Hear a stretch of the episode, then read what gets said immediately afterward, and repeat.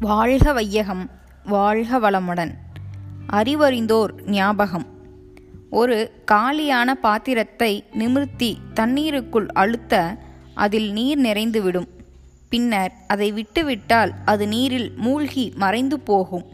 அதுபோலவே பார்த்தல் கேட்டல் முகர்ந்தல் ஊறு உணர்தல் சுவைத்தல் ஆகிய ஐயுணர்வுகளில் செயலாற்ற பழகிவிட்ட அறிவானது உணர்ச்சி நிலை எய்தி உணர்ச்சி மயமாகி தன் உண்மை நிலையினை இழந்து விடுகிறது.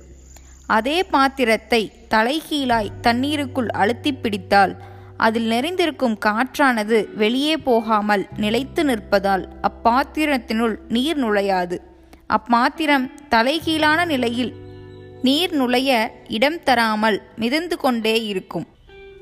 அதேபோல் தன் ஆதிநிலை அறிந்து அகண்டாகாரத்தில் விழிப்புடன் இருக்கும் அறிவு புலன்களின் மூலம் செயலாற்றிய போதிலும் அகண்ட ஞாபக வேகத்துடன் இருப்பதல்லாமல் புலனியக்க வேலை முடிந்தவுடன் தன் நிலைக்கு விரிந்த எல்லைக்கு வந்து நிலைத்திருக்கும். அருள்தந்தை வேதாத்ரி மகரிஷி.